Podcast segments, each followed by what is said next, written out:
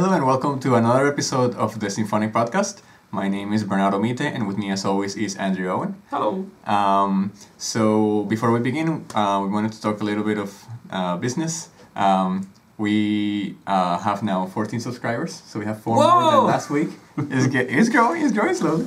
Um, so, for those of you that are um, listening on on uh, iTunes, we recommend if you can to check out our video um, podcast on YouTube. Uh, just search for Symphony Podcast on YouTube because we put a lot of um, images in there and we actually put some music too. So if you know how to read music, you can check it out too. Oh, yeah. Otherwise, uh, it's all good. We don't hate you. We love you anyways. Um, and I mean, that's how I listen to podcasts anyways. I listen when I'm driving or Yeah, video so- podcasts aren't as useful when you're driving. That's true. Not Uh, that it stops many of us. I mean, we, they say a quarter of people are on Facebook on their as they're driving. I just think that's wonderful. yep. All right. Death and destruction. So today we're going to be talking about Vaughan Williams and more specifically his Symphony Number Five. Um, so uh, I always have problems with his last name because it's written. I mean, me as a Spanish speaker, when I see his name, I want to say Vau Vaughan Williams or something, Mm. and I know it's Vaughan Williams. See, have, we English speakers have the most trouble with his first name, Ralph, Ralph, Rafe. Rafe, Rafe. That's how, how we pronounce it. Rafe Vaughan Williams. Funny. Rafe Vaughan Williams. Vaughan Williams. Um, so uh, one interesting thing about his music is that it's described as human, whatever that means. I mean, that's what I've been reading this week. Is that it's described as human. He was one of our first human composers. Prior to him, we had had only non-human composers. A bunch of cyborgs and cyborgs and just it's, it's complicated, but it, we, we have the doctor to thank for for solving all of these problems. one thing that I, I think why his why his music is described as human is because um, he's trying to connect with the English uh, his English heritage. Uh, he's trying to go back to 16th century English music as well as uh, using folk songs, folk songs and stuff like that. Uh, one thing that I always listen, I, I always think of when I hear Vaughan Williams is for some reason is Celtic music, and every time I hear Celtic music, for some reason I, I think of Vaughan Williams. Th- those two are connected in my in my mind. Of course, that's my personal opinion, but it's just it's just something that I always, for some reason, here. Just sounds like home. just pleasant. It's very pleasant. Okay, so um, Vaughan Williams was our introduction. Quick introduction. He was one of the leaders uh, with Holst and other English composers of 20 of the 20th century century revival of English music, uh, thanks to Edward Elgar. Uh, Vaughan Williams was interested in the revival of 16th century English composers, and he also collected English uh, folk, song, folk songs. He served from 1914 to 1918 18 in the war, and although he was way over the military age, um, uh, he still served. And after the war, he was active in every phase of English music um, as composer and conductor, especially of choral festivals. Sure. I mean, Vaughan Williams was a um, before Elgar and after Purcell. Not a whole lot going on in England True. in terms of music. So he's one of the people that helped to revive um, the English musical tradition. Uh, So, so Vaughan Williams's music is, is very particular to him. It's it's it's individual. It's it's a kind of uh, when you hear Vaughan Williams's music, you know it's Vaughan Williams. Yeah. There's just something very Yes. very distinct about it. Mhm. Uh, one of those things that makes it distinct is that Vaughan Williams frequently uses uh, what are called modal harmonies. Mhm. Uh, typically, when we have music, it's either major or minor. Vaughan Williams uses uh, some scales that aren't major or minor. Mhm. Just something's a little changed, but it's, it's something that's uh, native to, to folk music, something that we expect to see in uh, in a lot of the music of, of, of folk of English folk music for sure. So you see that a lot in his um, in his uh, music for orchestra and for other genres, other ensembles. Uh, there's some French influence from Ravel and Debussy. Definitely. Uh, we cannot deny that. Uh, Mhm. it's just sort of he, he, like many composers, is just synthesizing his uh, experience around him. He wrote for almost every genre. He wrote operas, symphonies. He wrote choral works, both easy and hard choral works. Uh, choral works for professional large ensembles and choral works for amateur ensembles. Uh, he wrote lots of things for neglected instruments like the harmonica or the tuba or the pipes.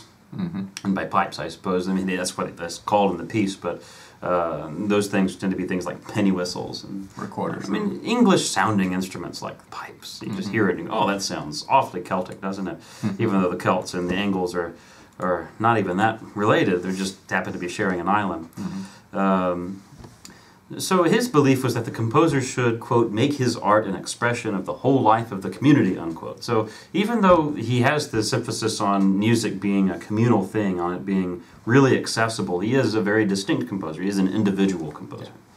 Um, one thing that um, when we're well, uh, if you want to know more about uh, Ravel and Debussy, go back to our second episode, which we talk a lot about impressionism, French, French impressionism.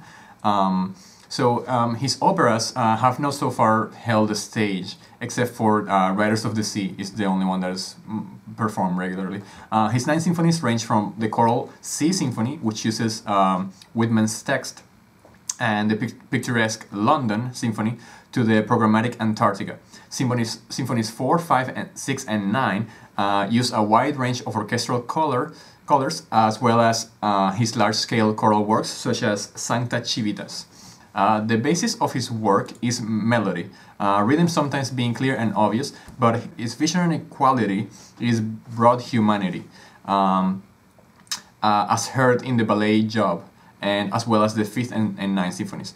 Um, its appeal at several levels make it a remarkable expression of the natural spirit in music, just as the man himself personified all that was best in the liberal 19th century tradition. Yeah, that, that masque is wonderful. Job, oh, it's beautiful. Um, and Sancta Civitas, too. All these works. I mean, that's the thing about Vaughan Williams is it's always just beautiful. Yeah, Re- regardless of how genius Mhm. one might think this composer is, he writes beautiful music. Yeah. Um, so his his life, we're gonna talk about three periods of his life. So we're gonna start with his early his early years. Sure. Um, this is, uh, when he was very, very young, he did have an, a pretty average upper middle class education, very conventional. Uh, there was a lot of music education involved in this part of his life. He, he played violin in Charterhouse School Orchestra. Um, he began to compose very, very young at the age of six, and he continued until the day he died. He never retired from composing, just uh, kept on going. In 1890, unconventionally, he went directly to the Royal College of Music as a composition student. He studied with uh, Hubert Parry, a very important composer of England, of the English choral tradition, and of uh, non-choral music too. But he's, I think, Parry is best known for um, for these big uh, works that you see at coronations and, and royal weddings still today. Uh, but this was a person uh, that, that Vaughan Williams studied with. And so two years later, in 1982, he entered Trinity College in Cambridge. This is uh, where he uh, worked with a history, uh, worked with, um, worked on a history degree for a B, a bachelor's of music degree. Uh, The education system in, in England is, is comparable to ours in the U.S., but a little different. But he he read, uh, he did a lot of uh, work uh, studying, given doing weekly lessons at the Royal College of Music, and studying composition with Charles Wood at Cambridge. Charles Wood being another one of the big head honchos of the English choral music tradition. I mean, I, I, I, do not go to very many um, Anglican services without hearing at least one Charles Wood piece every two or three services. He's just very important. In 1895, he re entered the Royal College of Music as a pupil of Charles Villiers Stanford. Uh, Stanford is a, uh, another big, big wig. So he, this is a guy who studies with a whole lot of people. Uh, not only does he study with people, but he's friendly with people. He becomes friends with people like Gustav Holst, uh, who is uh, a very well known composer and a very intellectual uh, composer, worked really hard to try and do things that were unlike what other composers were doing. Um, and so uh, in in 1897, after his marriage with uh, Adeline Fisher, he went to Berlin where he had lessons and encouragement from Max Bruch. Brooke, uh, which we talked about last uh, podcast, we, uh, because uh, Respighi also studied with Bruch um, around the same time, right? Well, maybe a couple years after Vaughan Williams. Yeah, Vaughan Williams has got a pedigree, man. He's, he studied with everybody. Yeah, um, and we'll see more influence in a little bit. But, um, more to come. Spoiler alert: it's in France. Uh, Well, it's okay. his compositions at the turn of the century were mainly chamber music, uh, but also he wrote some songs, uh, including the really famous Linden Lea of 1901, which I love. I really lo- love that uh, choir setting. Linden Lea. Mhm. He also edited uh, the welcome songs from the Purcell Society. Um, he wrote arti- articles for periodicals and also contributed to the second edition in 1904 of Grove's Dictionary of Music and Musicians, uh, which is still uh, very much active today online, which is the, where we get a lot of our research actually uh, these days. Um, also in 1904, his Songs of Travel, which are settings of R.L. Stevenson, uh, were sung in London. Um, a significant event in 1902 uh, was his introduction by uh, Lucy Broadwood to the systematic collecting of folk songs. Um, uh, further motivation was given to this activity in December of 1903 when he heard Bushes and Briars, sung by an old shepherd in Essex. Uh, so he turned this, uh, this song, the Bushes and Briars, into a tenor tenor bass bass setting, uh, TTBB setting, uh, just male uh, choir. Um, during the next nine years, he collected tunes in Norfolk, Hertfordshire, Surrey, and Sussex, publishing many of them in various arrangements. Um, in 1904, he accepted an invitation to be music editor of a new hymn book called the English Hymnal, published in 1906. And this stuff has lasted a long time. I mean, if like any Protestant hymnal, I mean, heck, I have a Methodist one right here. If you go to the back of this thing, you'll find Vaughan Williams's name and a bunch of hymns beside it. The guy wrote lots of music for the hymn, for the Christian musical tradition. Uh, we have that many. That's a lot. Uh, if, if I were to guesstimate, probably about 20 hymns in here, and, and the United Methodist hymnal are, are Vaughan Williams's work. so the guy did a lot in, in terms of Christian hymnody. He was one of the one of the big champions of that in that period, for sure. Uh, so Oh, the second period. Well, we're gonna we're gonna move to the second period, which is uh, his mature mature years. Sure, as a, as a mature composer, he composed a little differently, though not too differently. I mean, we always want to separate things into periods, and Yeah. uh, Vaughan Williams is, is a little tougher to put into periods because his music is sort of um, it's Vaughan Williams. It's, Yeah, even his early stuff is just as beautiful. Yeah. Um, but his principal work around the turn of the century was a short choral setting of Walt Whitman called "Toward the Unknown Region," which was written in 1905. And although this was a success at the 1907 Leeds Festival, he was dissatisfied with the composition. Um, he's dissatisfied with uh, most of what he had written, and so he went to Paris uh, in ear- early in 1908 for three months of intensive study with Ravel. Great. Uh, this relieves this released a lot of his creative energies. He, he wanted to do new and interesting things. So he rapidly produced String Quartet Number One in G minor, 1908. Uh, the Housman Song Cycle on Wenlock Edge, a really well-known work for tenor, piano, and string quartet, uh, of which Gervase Elwes gave the first performance in 1909. Uh, and incidental music for the 1909 Cambridge Greek play The Wasps. Uh, in the same year, he completed a choral symphony on which he had been at work since 1903 uh, as a Sea symphony, also to a Whitney, also to a, a Whitman text, uh, Walt Whitman. Uh, it had enthusiastic reception at the 1910 Leeds Festival, and it established Vaughan Williams as in the front rank of English composers. He, these works are some of the things that just spring-forwarded him uh, to fame. His Fantasia on a theme by Thomas Tallis, for instance, is still one of his best-known pieces. Was written in 1910, right here in this period. For strings. This is uh, work for strings, uh, no no brass, no piano, nothing hard, just these nice soft little instruments. Uh, Fantasia on a theme by Thomas Tallis. This is still one of his best-known works. He followed this with five mystical songs, 1911, which which I've sung um, in the chorus of this. There's- It's a fantastic work for um, um, for choir, orchestra, and uh, a soloist, a baritone soloist, or a or a low female soloist. I think works with this as well. Uh, but this is where we get the tune "Come my way, my truth, my life." Such a da, da, da, da, da. I don't know the words, but da, da, da, da, da, da. beautiful, beautiful music. Stuff that you'd think would be folk music, but it isn't. It's, he wrote it. Uh, he wrote a London symphony around this period as well. Uh, this work was performed in London, uh, 1914. shortly thereafter. And so from 1910 to 14, he was also at work on a ballad opera set in Napoleonic days uh, called Hugh the Drover. Uh, this was completed in August 1914. Uh, and after he finished that, he, he shelved it as a composer. Uh, so, uh, though in his 42nd year, he joined the army and spent most of his next four years in France.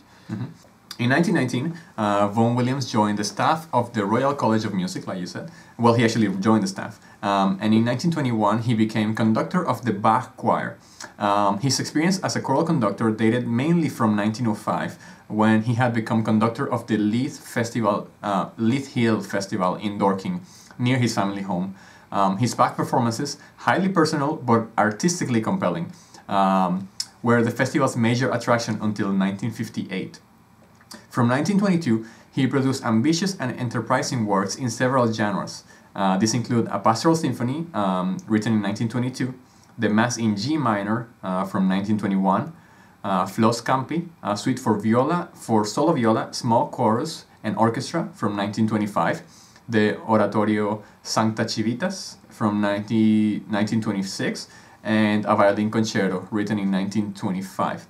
Um, also, Hugh the Drover uh, from 1924 and the Falstaff opera Sir John in Love in, from 1921 were both produced in London.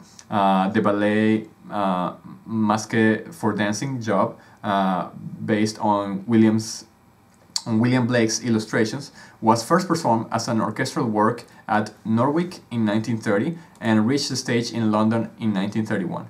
The piano concerto was played by Harriet Cohen in, uh, in London um, in 1933, and in 1935 his violent Fourth Symphony was introduced by Adrian Boult at the BBC concert in London. A few weeks later, he was appointed uh, to the Order of Merit. Um, so the, the Fourth Symphony is really interesting because it's very 20th century. There's a lot of dissonant and um, um, is nothing like the Fifth Symphony. Sure. So the third period we can call the final years. Uh, if we want to put Vaughan Williams into periods, uh, he does have some degree of continuity. Mm-hmm. Uh, but in the last 22 years of Vaughan Williams' life, he does not diminish any of his uh, compositional uh, work. He, he's always working. Uh, five more symphonies were written in this period. Mm-hmm. Number five, which was in 1943, number six in 47, number seven, the Sinfonia Antarctica, 1952, uh, an Antarctic Symphony. What a, what a thought. Number eight, uh, the Symphony Number eight, 1955, and Number nine in 1956, 1957. Uh, so five symphonies were written in this period. He also wrote his first film score in 1940, uh, which I, have seen this film. It sound he does he does really good work with it. Mm-hmm. It's kind of fun to watch a film written by with a film score written by such an important composer. Mm-hmm. Uh, he wrote his second string quartet uh, in 1942 to 1944 thereabouts. Uh, he completed an opera, The Pilgrim's Progress, on which he had been working for many years, that premiered in Covent Garden in 1951. And he produced several choral works, notably uh, Hodie, 1954, uh, and many smaller pieces. So Vaughan Williams drew his inspiration from many sources. Not only did he draw from folk song, uh, but he also drew from English 16th century music as well as uh, French music around the turn of the 20th century, like of Ravel. Mm-hmm. You can hear all of these influences in his music. Mm-hmm. Um, so, a lyrical melodic gift is at the heart of his works, uh, but besides modality, there is a gritty harmonic toughness such as occurs in Job um, and the Fourth Symphony, which places him firmly in the 20th century. Um, his nationalist creed was that a composer must reach his fellow countrymen before he can hope to reach a universal audience. His symphonies, choral works, and songs are the core of his output, but the operas, particularly, particularly Riders of the Sea of 1937, contain fine music which overcomes the dramatic problems they pose. Uh, the nobility, integrity, and visionary qualities of the man are reflected in his music. Um, and most of what we talked about um, to this point uh, was written by Michael Kennedy in the Oxford Music Online. Um, so we're going to move to his Fifth Symphony. Sure. This is the, the work of the day. This is fun. So the commanding landmark in this period is his Fifth Symphony, which he writes from 38 to 43, and he revises it near the end of his life in 1951. Uh, he wrote it after some sustained work on the Pilgrim's Progress, uh, but apparently in the belief that the morality, uh, I mean, he, he, he said that he would not, he did not think that the, uh, that the Pilgrim's Progress would, would be completed in his lifetime. So he went ahead and uh, finished this work. Uh, three principal themes and some subsidiary material are therefore borrowed, uh, but are treated independently with few, if any, programmatic overtones. Um, making its affirmations in spite of the Fourth Symphony, uh, with which it is uh, in common only in its mastery of means, uh, the Fifth marks the climax of Vaughan Williams's traditional responses, his religious responses.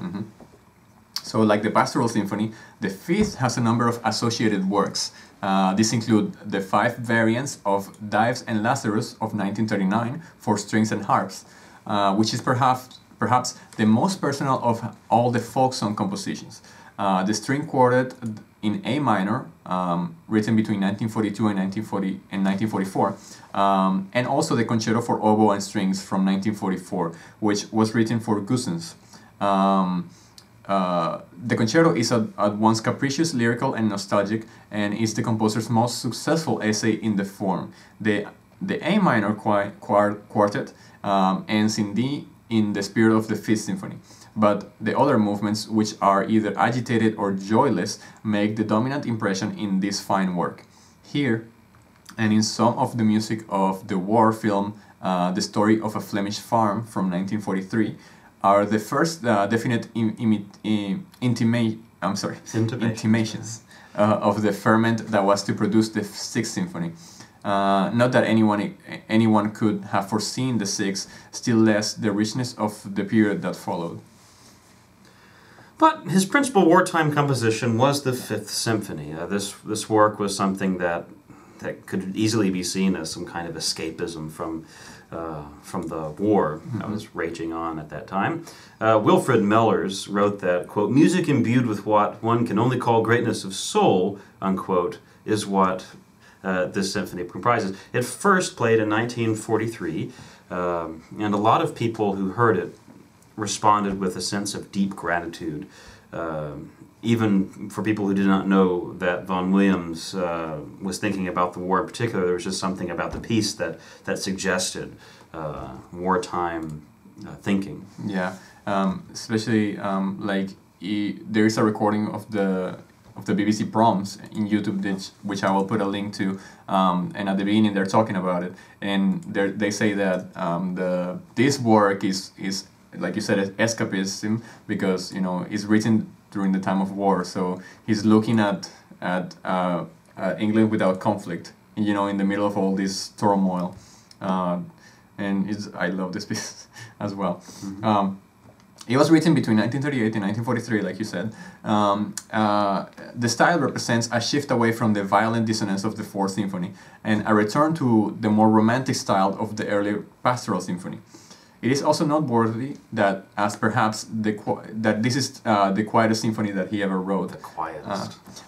He's on, uh, uh, with only a few passages written uh, that even, even get to a forte. Uh, the texture throughout the work is strongly dominated by the strings, um, which I think gives it that warmth, you know.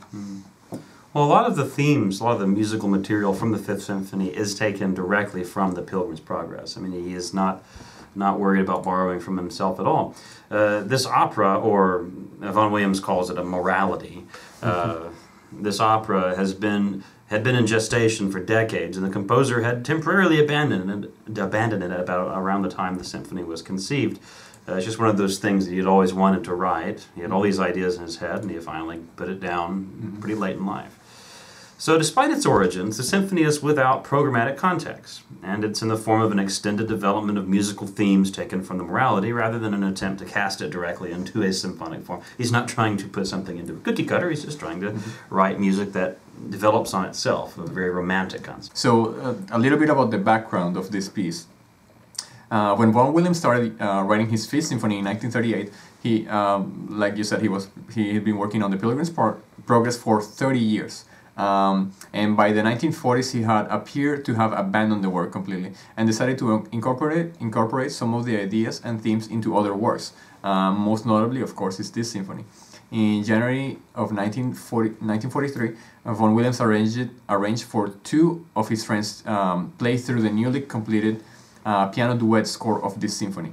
Um, in later years, his widow Ursula recalled that he was now impressed after uh, he was not impressed Not uh, after hearing it, uh, causing him to doubt his new work.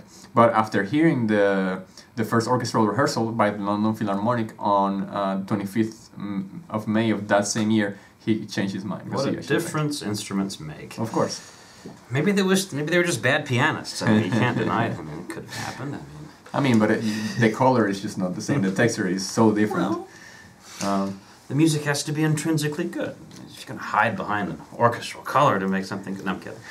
uh, so Vaughan Williams dedicated his symphony here to Jean Sibelius, uh, Mhm. the great Finnish composer. mhm. Uh, at this time, the this composer was very fashionable among British composers. Arnold Bax and William Walton had already written symphonies of Sibelian influence, if you will. Uh, Arnold Bax is uh, a very well-known composer, uh, and so is William Walton. Uh, I think I think Arnold Bax is probably a little underappreciated. I mean, you don't hear a whole lot of people talking about Yeah. Mr. Bax, but Mhm. I mean, I have taken evenings and just listened just on YouTube of all of all of these symphonies and all these works. And they're all they're great, Mhm. good music that no one ever listens to. That's strange why nobody performs it. It's Right? fantastic stuff. Mhm. I mean, his his work. I, I know Bax more for his brother Clifford Bax, who uh, was a theosophist. So that goes into into my study into music and the occult. Well, Uh, he helped Holst with the translation of a theosophical text. cool. Uh, but anyway, the, uh, the description uh, of, and the symphony originally read, dedicated without permission and with, with the sincerest flattery to Jean Sibelius, whose great inf- example is worthy of all imitation, unquote. Uh, so when the work was published, it was shortened to read, dedicated without permission to Jean Sibelius, just, just shortened to those words. Uh, Sir Adrian Boult subsequently secured permission. Says, Sibelius wrote, I heard Dr. von Rafe Vaughan Williams' new symphony in Stockholm under the excellent leadership of Malcolm Sargent. This symphony is a marvelous work. The, the dedication made me feel proud and grateful. I wonder if Dr. Williams has any idea of the pleasure he has given me. Unquote. This is very sweet, very kind. Sibelius is sort of just, a, I guess, sort of a fatherly figure in the turn of the century uh, orchestral music. Mhm. Um, so uh, the fifth the fifth symphony is structured in fairly typically in a fairly typically four movement uh, form. The first movement um, is titled Preludio, uh, Prelude, um, and the first movement uh, lends itself to sonata form, but does not display all its characteristics. The second subject has been derived from the first subject. So let me stop really quick and let me just we're just gonna talk about sonata super quick. Oh Um, gosh. We're gonna- Anything but sonata form? no, we'll do we'll do the Cliff Notes version because I mean our our our people the people that are listening to us that already know about music we don't have to say it but this is more for those that don't know much about music.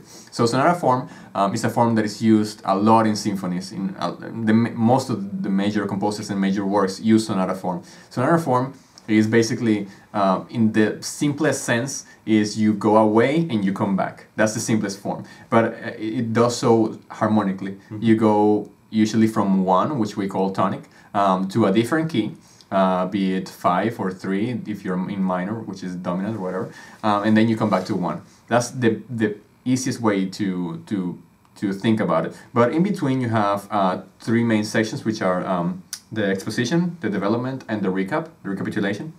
And these these sections, uh, like the the first and the third section, have usually two themes with a transition in between. And then the development is a way for is when where composers just go crazy and do all kinds of tricks and try to show off as much as they can. Um, so this uh, symphony, is there anything you want to say about that?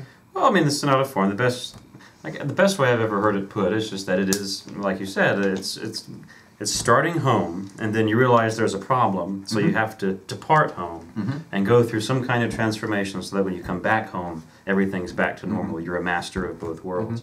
It's very much like Joseph Campbell's uh, hero's journey. Mhm. All the best movies of the and best stories of, of humanity have all been around the idea of, Yeah. of starting out with some flaw, leaving home to be fixed in some way, and then come back. I mean, Star Wars does this. Um, Yeah, of course. all kinds of fun things. Sonata does it with harmony. Uh-huh. Sonata form does it with just uh, the way the, the harmony is structured. Mm-hmm. Best way to put it. Yeah, uh, and something I forgot is just that the recap is always in one in the tonic in one. It is Um, home. Yeah, it's home the whole way. Um, so it opens. Of course, there is always exceptions. Composers go crazy with the things. So there's Including Williams. Of course, there's always exceptions in music. Uh, you put you give them rules and they will break them. Um, but it's usually a like um, more than more guidelines than anything else. Um, um, so it this symphony opens with a pedal C um, in the bass, um, answered by a horn call outlining a D major chord in a dotted rhythm, uh, which implies mixolydian D.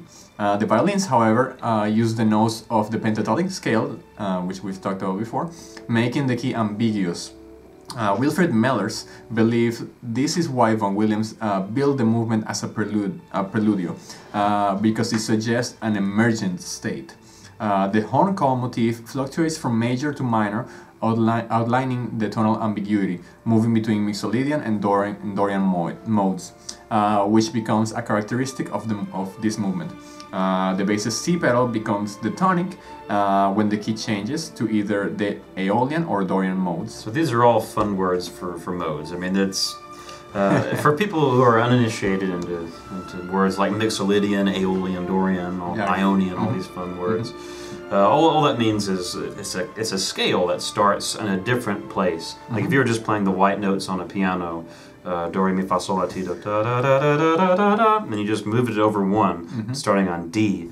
Da da da da da da da da da da whatever it is. I Yeah. can't do it well. I can't sing modes very easily. Is Dorian. Yeah. And so every you start um, you start this scale anywhere else on the on the keyboard, and it all has its own name: Ionian, Dorian, um, Phrygian, Lydian, Mixolydian, Aeolian, Locrian. And uh, It's a lot of lot of fun. where do these weird, crazy names come from? Comes from Greece. Of These- course. comes from the.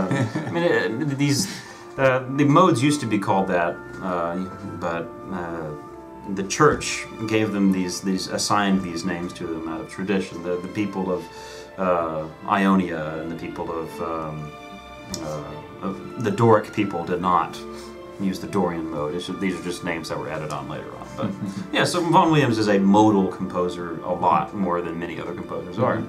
So that's that's that's what we mean by Mixolydian and Dorian and all that stuff. yeah, they're just modes, basically. Just modes, just like. Mixolydian just has a certain. It's happy, but it has a, a lowered seventh degree at the top. Do re mi fa sol la te do te la sol fa mi re do. It's just, Yeah. it's kind of a fun little sound. Um, so this modality uh, in this movement uh, then moves to E uh, with a new melody in the violins, which although um, does not include a sharpened seventh, it still outline, outlines E major. Uh, the basses uh, now play pizzicato, um, which supports the melody both uh, melodically and harmonically, and the texture incorporates suspensions and passing notes, which makes the harmony richer. A sudden descent of a semitone, an idea previously used in Vaughan Williams' work uh, Fantasia on a theme by Thomas Tallis, and as well as Job, uh, marks a key change to three flats and also the development section. The tempo accelerates to allegro for the development. It's a little faster. Uh, the strings are used to imply the winds of nature in a similar vein to that of Sibelius. Uh, this, this is punctuated by the brass and the woodwinds with the falling semitone motif, which gets larger and intervalically, uh, um, into a major second and a minor third.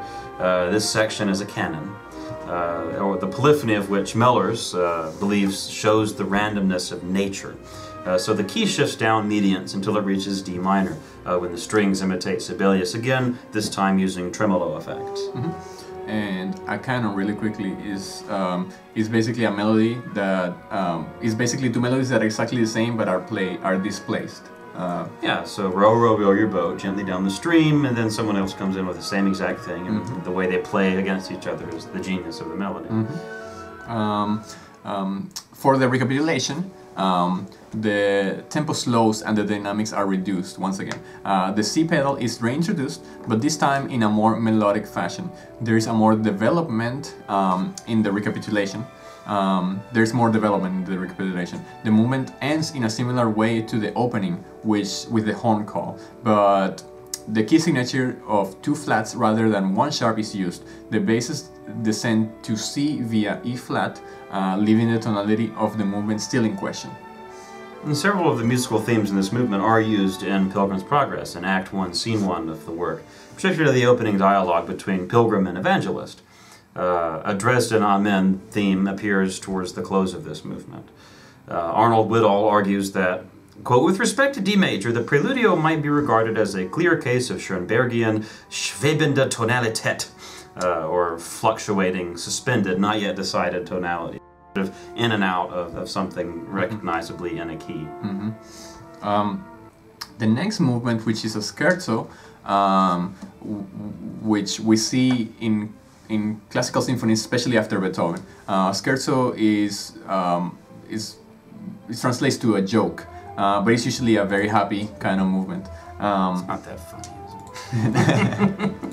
um, uh, so Vaughan Williams utilizes rhythm in the scherzo to convey different effects. Uh, the focus of the movement is centered on the rhythm rather than the ambiguous tonality of the preludio. Uh, uh, Lionel Pike points out that at times it seems more like a counterpoint of rhythms than of pitches. Uh, the movement begins with three dotted half notes in a fast 3-4 time, uh, then uh, half notes f- uh, for four four bars, uh, which create hemiolas. One and a two and a one and two and three and one and a two and a, it's just that little, just something where you have a, if you're in a, a triple time or a, if you're in a large triple time, a short triple time, then a large, large duple time. Oh, it's really complicated. See, I thought hemiola was just where you take meat and you put it in a, uh, into a, a, a pasta and then you close the pasta around it and then put a meat sauce over it. But that's apparently ravioli. uh, but no, hemiola is, uh, it's, it's, it's weird, but it's just a rhythmic, um, it's a way of confusing the rhythm a little bit, giving it a little interest. Yeah.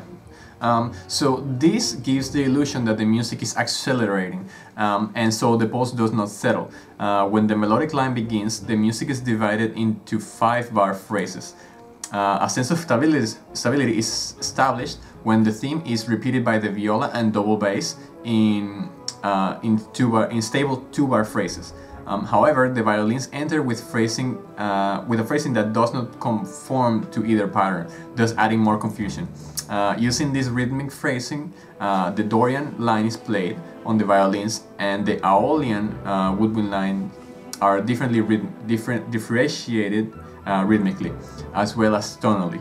Uh, the rhythmical confusion is halted when the wind and strings alternate downward, um, downward runs uh, antiphonally. Lot of, lot of good musical jargon here. Uh, but it's, it's hard to talk about music without having some kind of language to, to describe it. Um, so the next movement is Romanza. Let me give it these nice Italian names. It's romance. Uh, the primary theme here in this movement, uh, the primary themes are, are mainly from the opening of Act 1, Scene 2 of Pilgrim's Progress, uh, The House Beautiful, is well, what this borrows from. So the opening English horn solo is taken virtually without change.